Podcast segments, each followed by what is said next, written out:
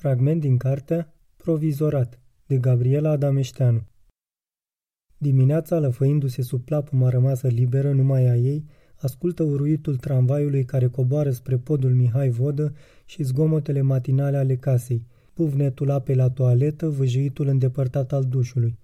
Auzul încordat, ochii strânși să nu zărească fața întunecată a lui Petru, nemulțumit că anul acesta i-au pus seminarul la prima oră ce vrei un semn mai bun că decanul îi poartă sâmbetele de când s-a întors din China.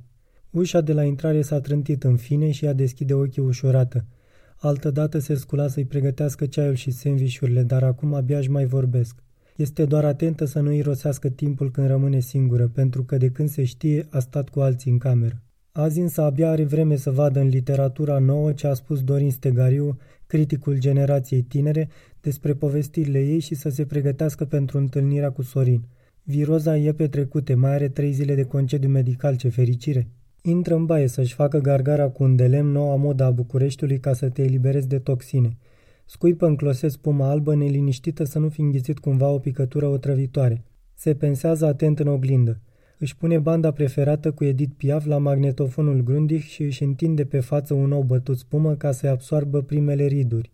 În timp ce răsfoiește nerăbdătoare literatura nouă, câțiva strop de gălbenuși cad pe fotografia de pe prima pagină, unde tovarășul dă mâna cu Valerii Giscard d'Estaing. Retușul a făcut minuni, nici nu se mai vede că președintele Franței este cu un cap mai înalt. Chipurile primelor doamne au scăpat neatinse de masca de ten a Letiției, la fel și toaletele lor de piesul doamnei Anemon Giscard d'Estaing și rochia în cutea tovarășei. Mâinile tovarășei sunt ca de obicei încrucișate în față țărănește sub pântec.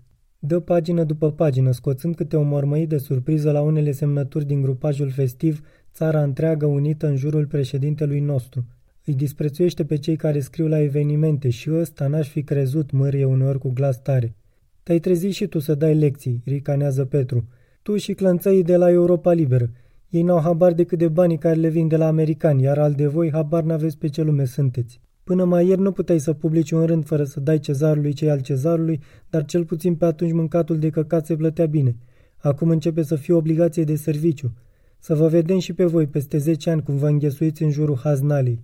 Poate că atunci când Letiția se strâmbă la articolele omagiale despre tovarășul, Petru își amintește glumele lui Dănuț Iliescu pe seama tezei lui de doctorat despre Chomsky, în introducerea căreia a pus un citat din scrierile tovarășului. Sau poate regretă seara îndepărtată dintr-o vacanță la cabana Bâlea Lac, când, încăzit de pălincă, i-a povestit Letiției că atunci când proaspăt absolvent locuia într-un subsol și făcea foamea, a scris la pagina de politică internă a României Libere orice îi se cerea. Cum adică orice?" s-a încruntat Letiția.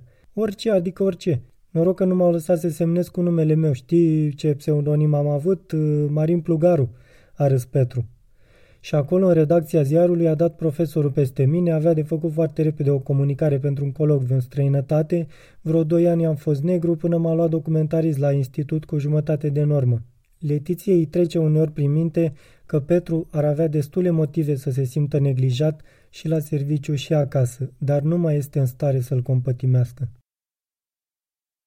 A fost un fragment din cartea Provizorat de Gabriela Adameșteanu, la editura Polirom. Lectura George Hari Popescu